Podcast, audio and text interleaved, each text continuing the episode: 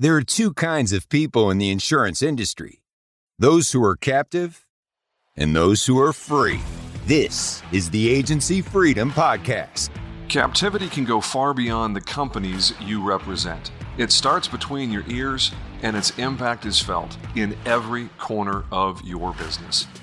We're all about helping agency principals and sales professionals reach your maximum potential and flex your freedom. If your goals are big enough, you're going to have to get uncomfortable to be able to reach them. Our team at Riskwell is living this out every single day. This show is where I share our successes, our failures, and everything I learn along the way. We deliver relevant, tactical, and actionable content from industry peers, innovative partners, and a variety of leaders from other business verticals. We're not holding anything back. There's no upsell, no guru pitch, and no fluff. It's time to unshackle yourself from captivity and make your freedom jump with the Agency Freedom Podcast. Let's go.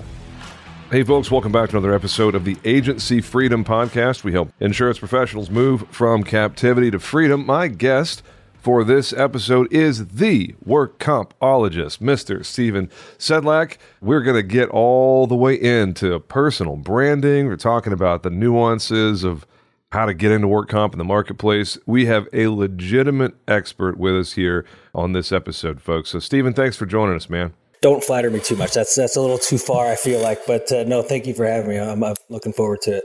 You know, in the killing commercial world, in our little CBK family, uh, you have a, a great reputation for being uh, being a guy with a lot of personality. You got some hot takes. You got some edge to you.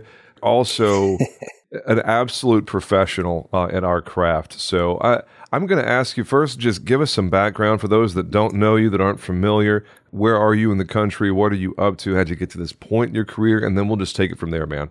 Yeah, no, uh, you know, first off, I, I, I love what I do. Uh, I'll start with that. I have fun with it, but I'm also extremely passionate about it, extremely strong, and, and can be a little opinionated at times. But that's hey, that's the nature of the beast. I love but it, no, man. More power little- to you. Yeah, thank- uh, a little bit about me. I here in St. Louis, grew up here right across the river over in Illinois, which is where my office is now. Our agency has been around since 1919, all in our family line, just not directly down. It's more of a, you know, a, a nephew took over and then another nephew took over and yada, yada, yada. So fifth generation now is where we're at. We've been here, like I said, since 1919. I grew up like most, never wanting to come into this industry, had no desire.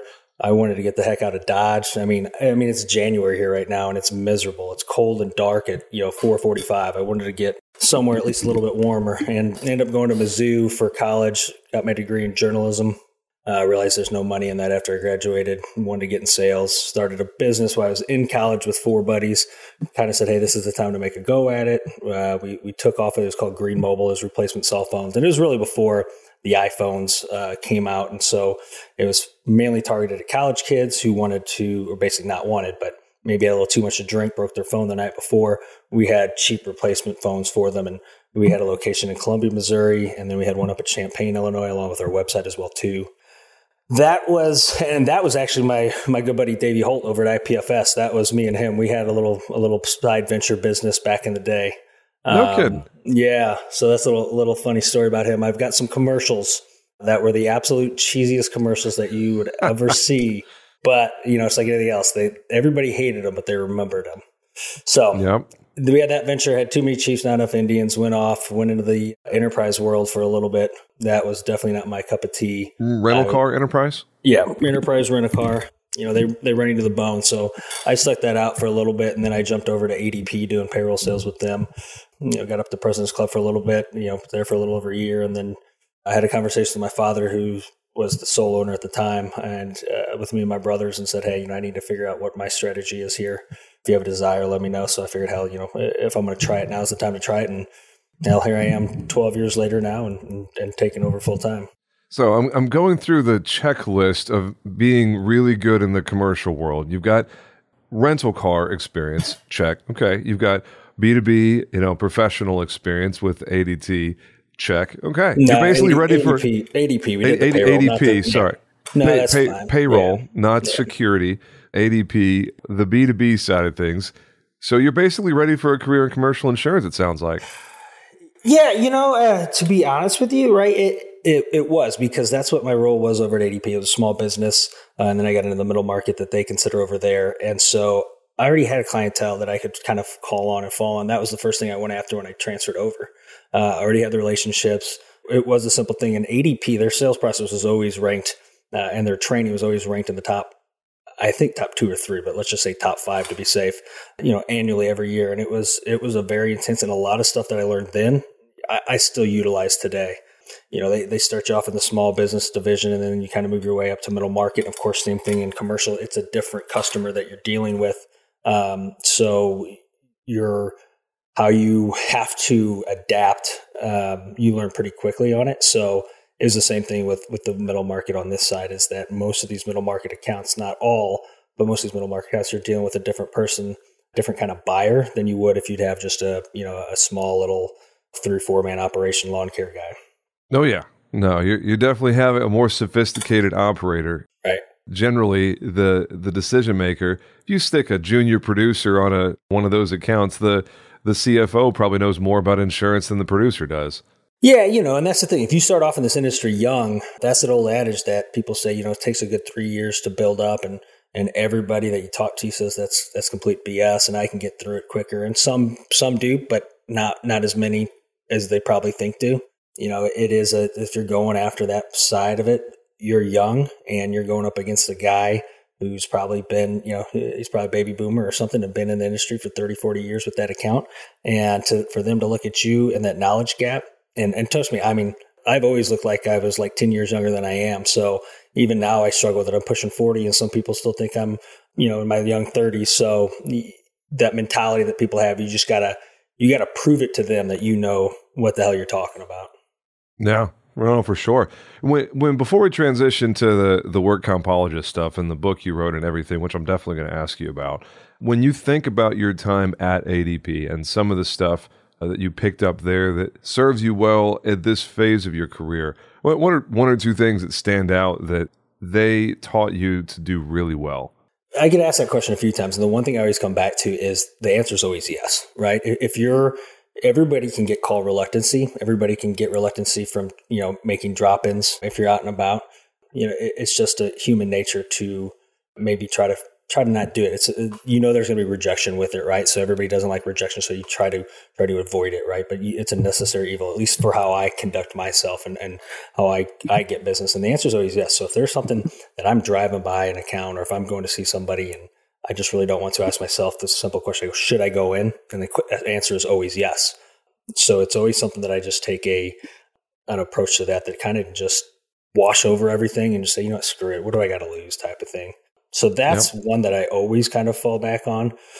I've told this story before as well too, and, and one of my managers when I was at ADP, we were walking walking into an account that had a, a no solicitation sign on the door, and this was in my early days. It's probably week two or three and he was kind of taking the lead. And I, I said something, whoa, whoa, whoa, they got a sign. He goes, really? You're not going in because of that? And he goes, no, come on, let's go. And sure enough, the, the lady at the counter called us out on it. She goes, did you guys not see that sign outside that said no soliciting? Without a without missing a beat, he goes, "Oh, I'm sorry. I thought that was French for come on in."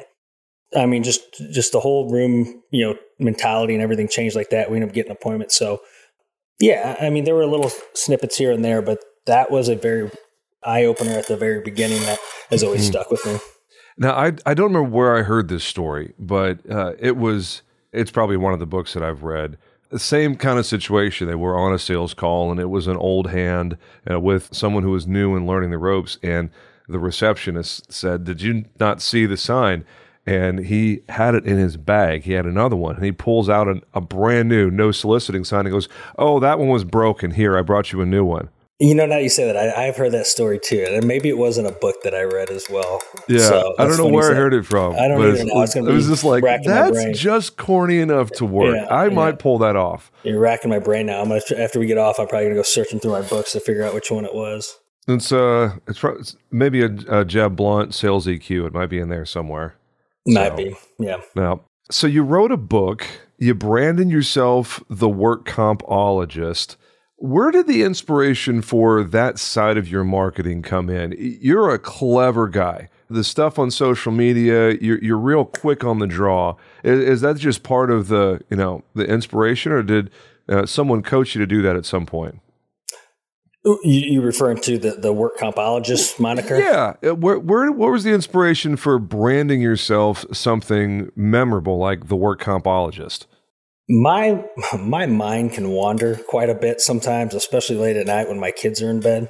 My attic's finished, and that's where my office is, and I call it my attic, my man cave attic. Yep. And I got my my couch up there, my TV, and I got my desk up there. And I do some work, and that's be honest, that's where I wrote the book. Just and that's my time alone. Uh, I'm I don't require much sleep. I am up till 12, 12.30 every night. And I'm up by five thirty six every day. It's just um, it's just how I operate, and it works for me. My wife, you know, sleeps double that amount, but it is what it is. So I'm up there a lot. And no, I mean, it's just nobody coached me on it. Nobody coached me on to write the book. It was just a, an idea that I had. And I had a conversation the other day with, with somebody on a podcast that I host, just talking about, you know, when you own a business or you run a business, that it can be lonely at times because you are that one person that 100 million thoughts go through a day of, am I doing this right? What do I need to do to, to do it better? How are we doing today? How are we doing this?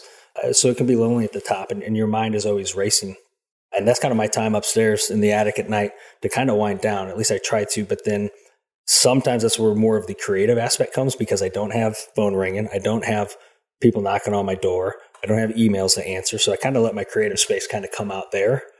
So yeah, I mean, no, nobody coached me on it. It was just uh, something that I had that I that I came up with when I was writing the book. Again, you want to. You know, the sole purpose of the book was to to use it for marketing reasons. So oh, why not moniker and name, give yourself a fake title that doesn't exist, and run with it. I love it. So the book itself, uh, talk to me about that. You just shared that it came around as a, a, marketing tool, a way to get yourself out there and mail a prospect a copy of your book and see what happens. I'm sure that's part of what you do.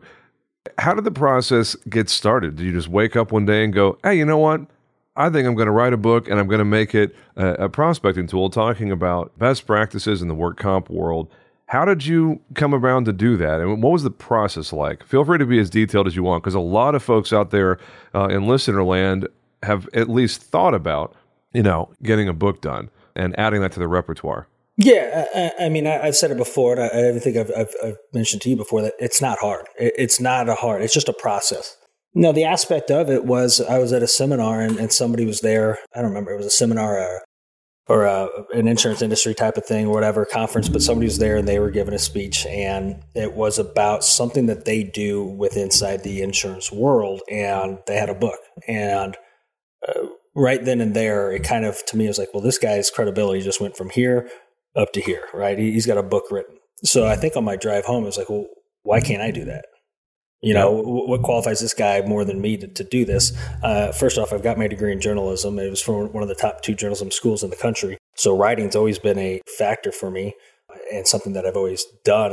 And, in this world, besides blogs and, and articles to write, there's just not a lot. So, you know, basically I came home that night, went up to the attic, started kind of getting a game plan together. This was probably, I kind of forget the time for maybe October of 20, 20 2019. When did the pandemic start? That was 2020, right? Yeah, March of 2020 is when yeah, it kicked so, off. Right, so, so 2019, uh, October 2019. And I go, all right, what do I want to do? You know, our, our process for work comp is the book is seven, you know, seven steps, but we have more than that. But I'm not going to put them all out there in a book. So I go, right, seven's a good number. Let's start. I'm going to put together a little uh, uh, outline of what I want each chapter to be. And then I'm just going to go into detail. And if you know your craft and you know how you do it, you say the same spiel a thousand times a week, a thousand times a month anyway. So you have yep. exactly that. So all you're doing is putting it down on paper and in words. So, you know, each night for about two months, I go up after the kids went down, hash it out, get a chapter or two down. And then, uh, you know, that was probably middle of December. I got it done. I got on Fiverr, got a, uh, somebody to create a, a cover for me. And before all this or during the process, I, was figuring out how I was going to get it published. And I knew Amazon had a, a, platform that's free. So I did all my research on that and how it needed to be. And, and on their KDP website, it, it gives you how you need to format it, how you need to put it this way, what the cover does, how to upload. I mean, it's a step by step process on there. So I literally put the whole thing together, uploaded it, and launched it. Uh, I guess three years ago now, uh, 2020, right for the pandemic. And again, the purpose of it was the main purpose was to do seminars for associations that we're involved with and give it as a giveaway to everybody in there to again drive that factor in there uh, of that hey we're experts at this this is what we know. And, and, hopefully they leave with a little a little question mark in their head of hey am i doing this right now? You know am i currently doing this properly compared to what he says? And if not i need to get in touch with this guy. Now are you going to get everybody to call you? No you're just not you know but can you get some? Probably if you do it right. So then of course here we are marching it. You know, I'm out at Keystone at a Keystone conference out in Las Vegas. Uh, God, bar end of March or no, end of February, early March, like two weeks before everything shut down. And I was I had some conferences lined up to get some stuff when I got back, and then boom, two weeks later everything changed, and, and there was no in person conferences. So my mentality of how I was going to market this had to adjust tremendously.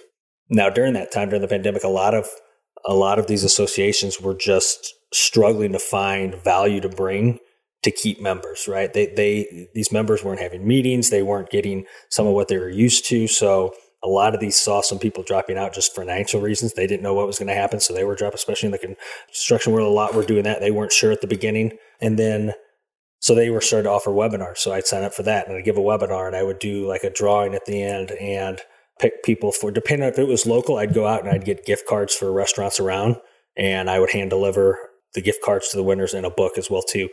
And i would say on everyone that we did that let's just say 10 of them we dropped them to we ended up having long and lengthy discussions with three to four of them that we drop it to and bring majority of those on board. So you had to pivot that way. Then it was about yes like you said earlier of, of using the book as a is mailing out. There was it was strictly just cold calling at that point calling people out of the blue, calling clients I talked to before or prospects I talked to before. That stuff, nobody's really wanted anybody dropping in in their offices or locations. So you had to make the phone calls. And well, how can I prove to them what I know what I'm talking about? We would have a discovery. We would talk a little bit, and the majority of them would say, "Hey, let's schedule something else." So we do about a, a week or two week time period between that. So at that point, I would mail the book to them with chapters highlighted and a note saying, "Hey, this is what we talked about. I think you need to look at this before our next call." The very first one that that worked for me, and I've, I've said it before, and I think I said it at, at Carruthers' first boot camp down in Tampa last year, was, was Bigfoot monster trucks, and we did it with her as the first one where that kind of mentality of, of what I needed to do popped in my head. Did it with her. This was an July, so things were kind of dying down the first time. So she's like, "Hey, come in the office. You're fine." I show up. She's got everything out, highlighted in my book, and just hands me uh, basically a BOR and says, "Here, you need to take this over for me. Uh, you know what you're doing better than, than what my current agent is." So that that's got to feel good, man. There's nothing be, better being validated by a prospect. I've walked away from clients before uh, as well too, or clients or prospects, I should say, and and they've come back to you validation from them is the best thing. It's it's the, the best sell in the world, in my opinion. You know, and, and that's really become a huge repertoire of of how I use the book for marketing reasons now. hundred percent. Had I picked up one just before the end of the year, same aspect as a large tree trimmer. Uh, we started and just used the book, and next thing we know, we got a BR in the entire account. Never met the guy. You know, we just talked over the phone a few times. So it's a the book's at two dollars and twenty five cents that it cost me to buy to ship it's maybe another three bucks. I got five bucks in total for bringing on a road, you know, an account that's, you know, 50, 60,000 in revenue at times, sometimes a little bit lower. So to do that margin and it's, it's okay. It's okay. Yeah, that's a very humbling way to describe what is an extremely effective strategy there. For somebody that is is sitting out there and has this idea in their head maybe they're they're you know really passionate about a particular line of, of business or coverage or industry vertical or something. What, what's your advice on how to take that idea and begin to formulate it into a book like you did? Well it's a process right? It's like anything else. The, the, the best way to do it is the process and to have it written down of how you're going to do it. I mean like i said i i came home and sat down and put together of all right how many chapters do i want? What do i want the chapters to be about? And that's it. I mean because each chapter is a topic and that topic is discussed in there. And the the book's under 100 pages. I had to keep it under 100 pages. I, I wanted to keep it lower, but I felt I had to get some meat to the bone. But let's be honest, it's, it's a book about insurance, and who the hell wants to read a book about insurance? I'm an insurance and I don't even want to read a book about insurance, you know? so you can't make it something too long that nobody's going to read. So you had to give it enough. And it's a quick read. I think everybody I send it to says the same thing. They go, man, I read your book. I was done in 45 minutes. It was a great read. I got a lot out of it, yada, yada, yada. So I kept it to that. Now, is that right for everybody? I don't know. You know, me and Mike, my, my buddy Mike Casales, we've talked a few times when he was writing his book, and he agreed with me on that point too, is that you got to keep it to a point to where it's fresh and it's easy and mm-hmm. not to where they're like, oh my God, I got, I'm 20 pages into this thing and I still got 130 to go. I, I'm done, you know, throw it to the side. Yep. So yeah, I mean, the process, you just, again, you just put together a game plan of what you want the book to be. Uh, I mean, I'll be honest with you, you know, some of my chapters from what I originally thought uh, on my first time, they changed, you know, or I pivoted or maybe went a little more in depth than I originally planned on it. So, there's no wrong or right way to write this. There's really not. There's no blueprint. There's nothing that says you have to write it this way. You have to write it that way. At the end of the day, you're you're just writing something that's going to make sense and going to uh, hopefully make sense to the prospect.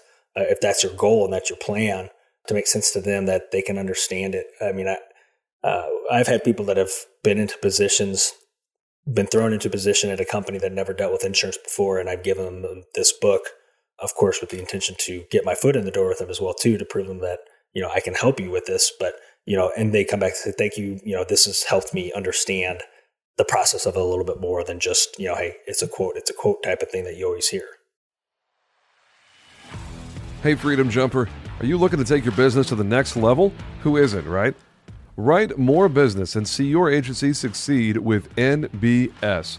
At Nationwide Brokerage Solutions, they understand the challenges local agents face in the constantly changing marketplace. That's why they offer a wide array of personal and commercial markets and policy options to help you meet the needs of your customers, no matter how unique or outlandish they may be. With a team of experienced and dedicated professionals that provide you with the support and guidance you need to see your agency succeed, Nationwide Brokerage Solutions is here to support you every step of the way. Don't just survive in the competitive insurance industry, thrive with Nationwide Brokerage Solutions. Get started today. Learn more at nbsbrokerage.com. No, I, I, love that approach. It automatically presents you as an authority. So right. much of what a lot of folks do in the industry, and I, I know you don't, and I really don't at this point after doing this for more than a decade. I don't necessarily feel the same pressure to quote unquote prove myself sitting down at the, the conference room table in some prospect's office, but a lot of folks do. And having a book with your name on it is a great way to remove the pressure of proving yourself to the prospect. If they're even aware that you have authored a book or that you present it to your peers, they're not really questioning if you know what you're talking about. They just assume that you're great at what you do and they move right. on. Right.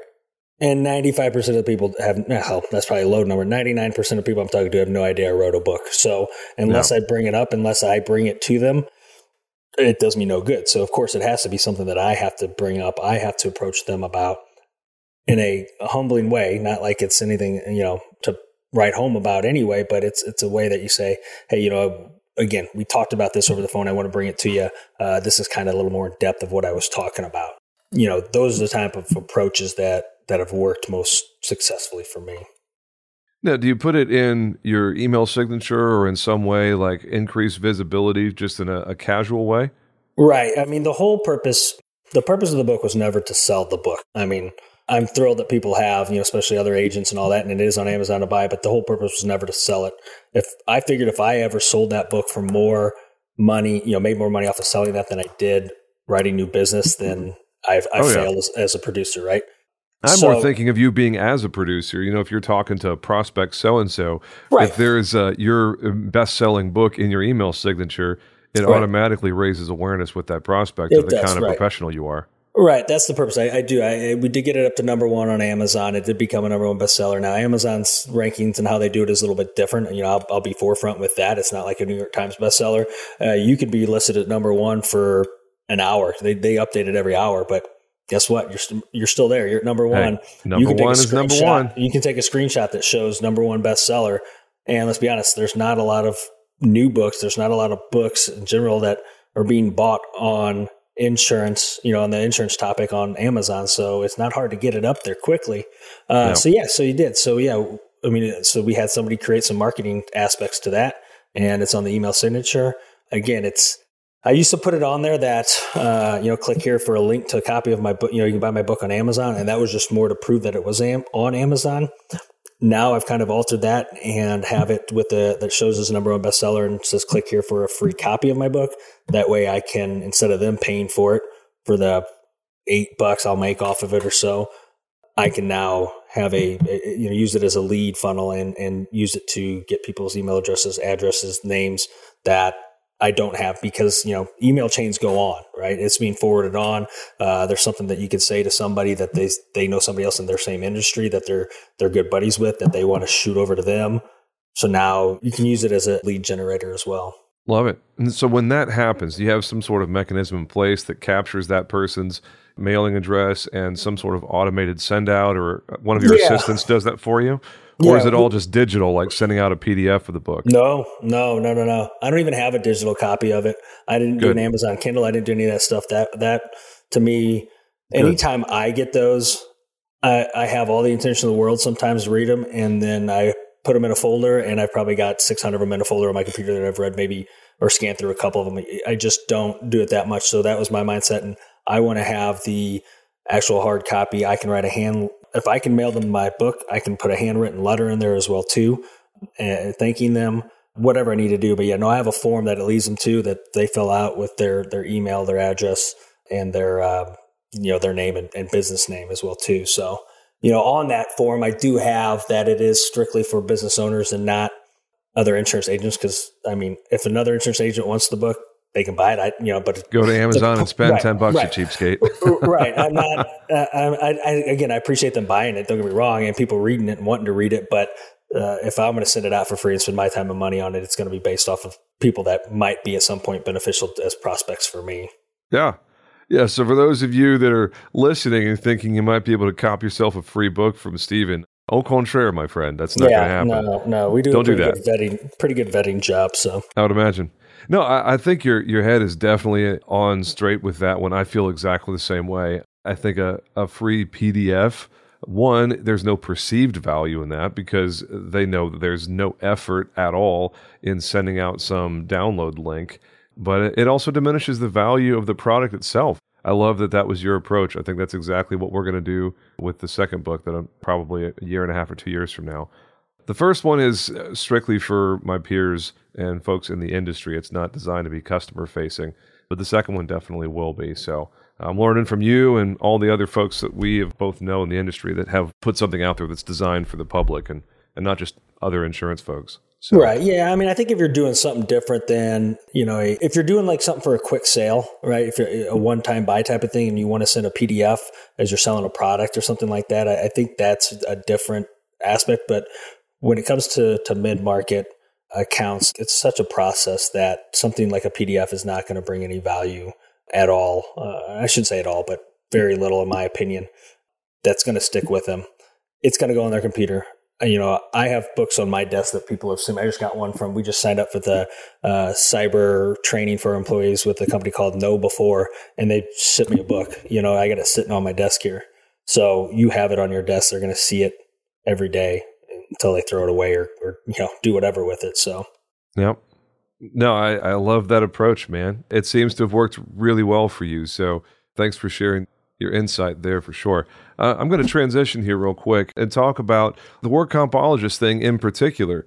For folks that are not in a monopolistic state or a state like Florida with you know state controlled pricing and whatnot, most of the country work comp is just about the only line of business that has not blown up in cost. Property and GL and cyber and E&O and D&O all seem to just be skyrocketing in the last couple of years. Work comp has come down in the last couple of years. Right, so for, for, for now, yeah.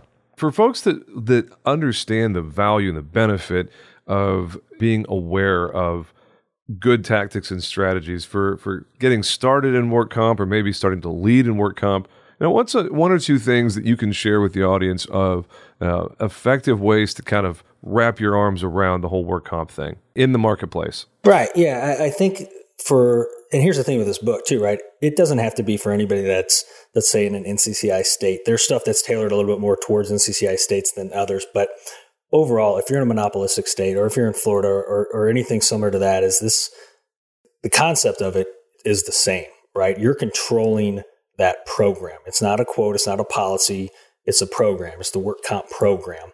And that's what we try to get our prospects to understand is that it's no longer a policy, it's a program. What are you doing in your program to help this, right? So, a, let's just say a monopolistic state, right? it is what it is, and, and the rates are what they are. I hear that stuff all the time when I'm calling people in non-monopolistic states, right? Oh, well, you know, it is what it is. Well, no, it's not. You know, oh, my agent got me a quote last year. Well, that's I don't care. You know, I can get you quotes too. If that's all you're wanting, I'll do it for half the price he's charging. But at the end of the day, how do you control your program? How do you make sure that safety is the number one aspect? Do you have a return to work program? You know, we like to call it a, a recover at work program because that's where people are recovering. Do you have relationships with medical facilities that know that you have a recover at work program?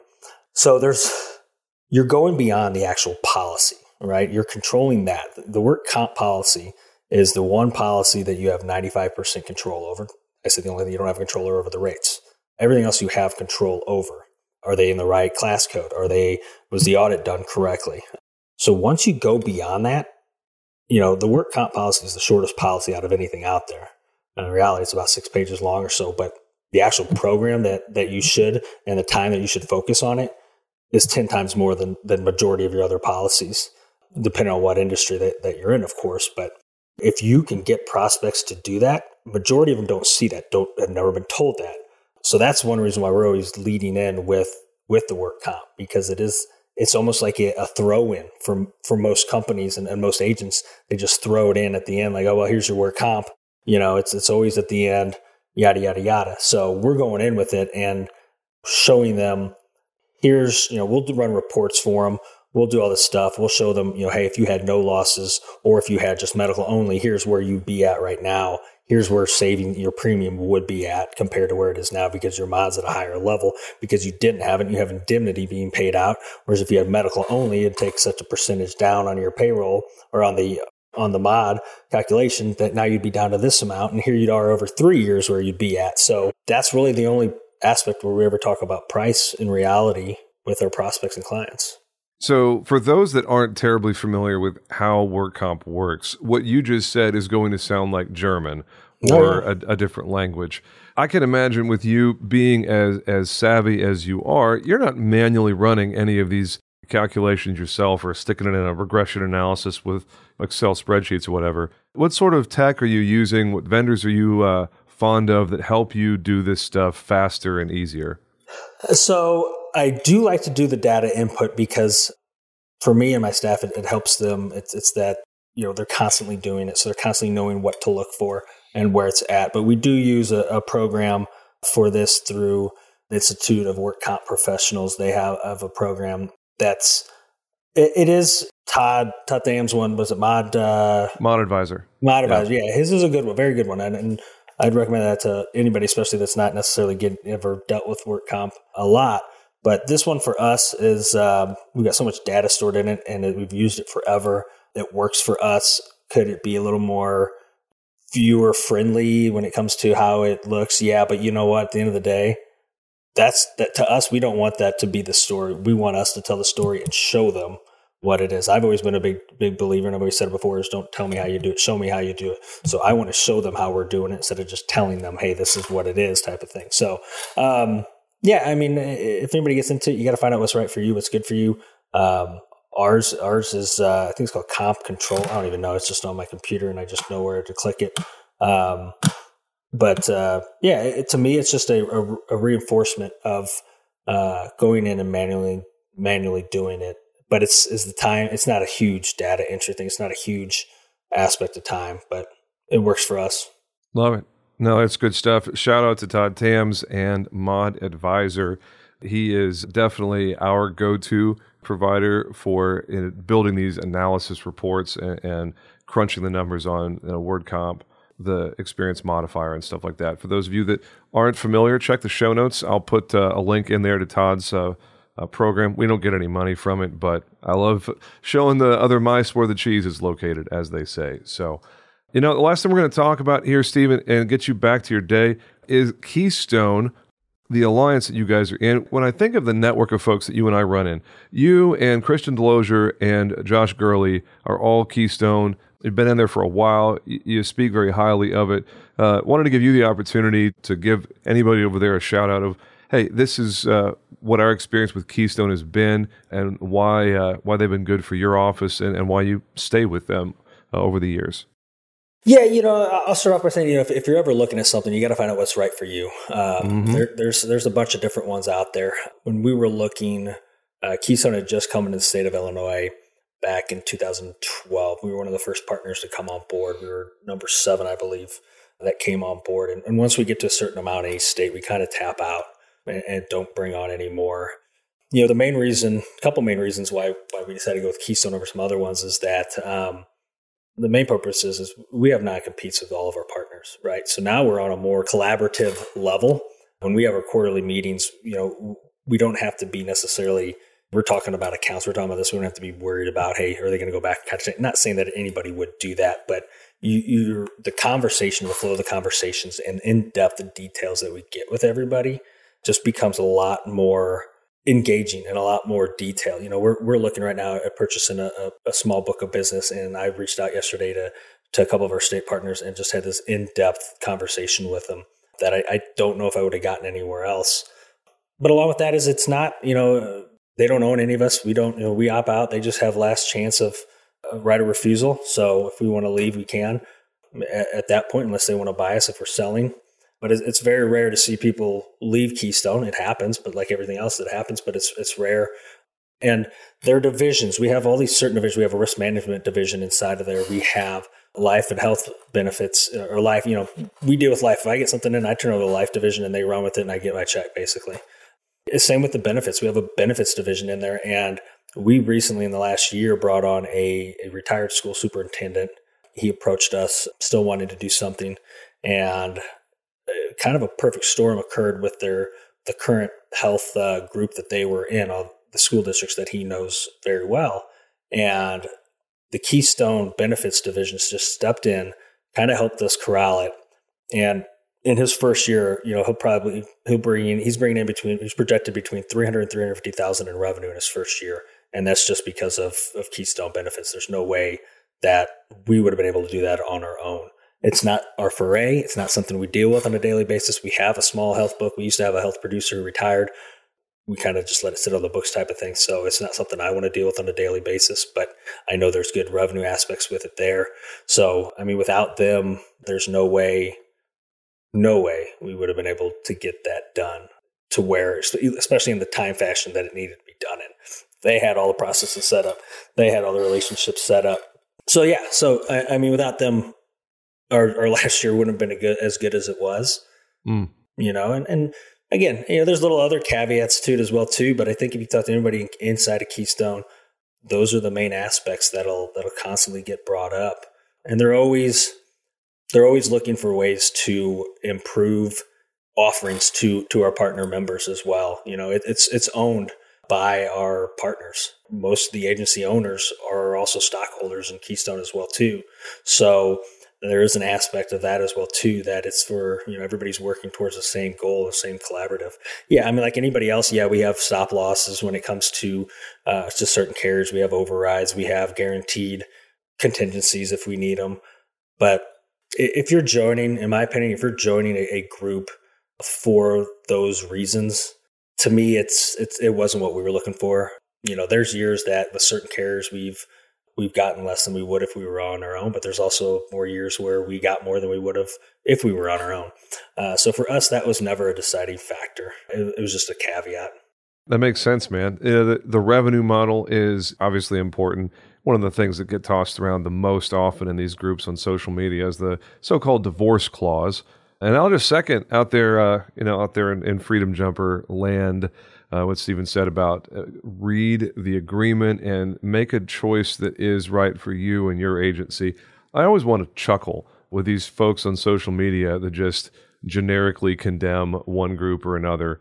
or generically promote one group or another. It's like so and so's the best or so and so sucks. It's Right. like, I don't know about that. You know, there's a lot Yeah. of variability that each office has has to make their own decision on things.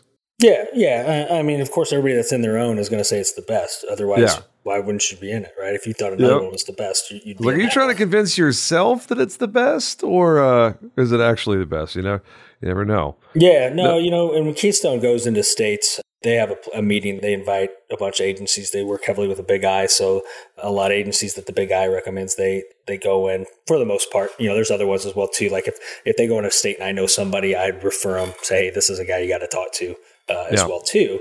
Um, and when they do that, they they bring out they ask partners to go out there and they get you know basically to tell their story similar to you know why'd you join and, and sit down and have little conversations at little tables with a small group of people to to explain it to them and talk with them and when you do that you don't get paid to do that you get asked by keystone to do that they'll pay for your transportation and, and lodging but these guys when they do that are taking time out of their day out of running their business to go to another state sometimes fly a couple states over for a 24 to 36 hour period to tell the story of what Keystone brings to them. So, you know, when people are doing that and, and taking that time and volunteering that, you know, to me, that showed a lot, right? That showed a lot that these people, very successful agencies that I'd heard of in other states that I knew of, were first one members.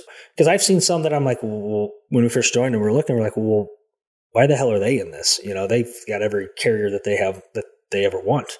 And so my father at the time, and we- we were partners, that was his thing. And he saw a couple in there. He goes, well, if they're seeing value in this originally, because he was kind of, uh, you know, iffy about it. He goes, if they're seeing value in it, then I need to take a step back and look a little bit more and, and see exactly what they're seeing. And once we did that and did our due diligence a little bit more, it was 100% our, our right fit. And we've been active in it. We're very active in it. I'm in charge of the Emerging Leaders Committee that we have and, and our conference that we have every year this year, which we're doing down in New Orleans. We had it last year in Vegas. We had Carruthers out there for that one. We them coming out here again in New Orleans as well. And uh, you know, we just got uh, we've got good relationship with our you know great relationship with IPFS. We've always had relationships with them. Carriers, Arlington/Roe has become our, our go to when it comes to our, our, our brokers that we use. So it's taken us on a different level with certain carriers and brokers as well too.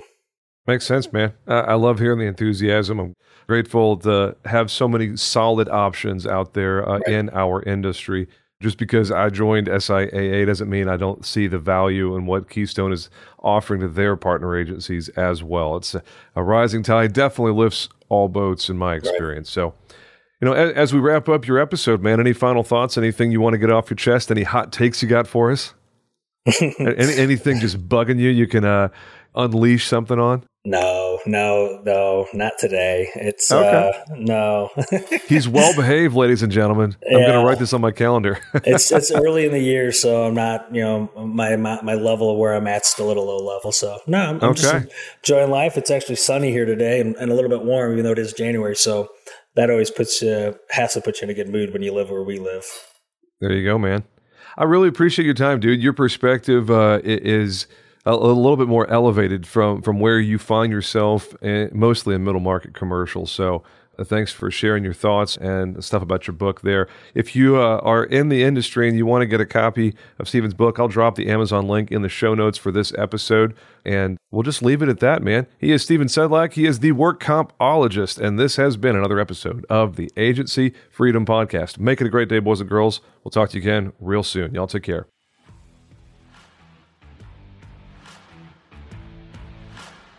Thanks for listening to the Agency Freedom Podcast. Please subscribe to AFP on your favorite platform to get automatic updates with every new episode and help other people find us. If you like what you hear, please drop us a review and tell the world what you like best.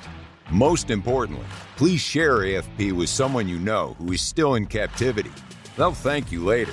Visit our website at agencyfreedom.com to get access to exclusive content and announcements. Join our community on Facebook by typing in Agency Freedom in the search bar.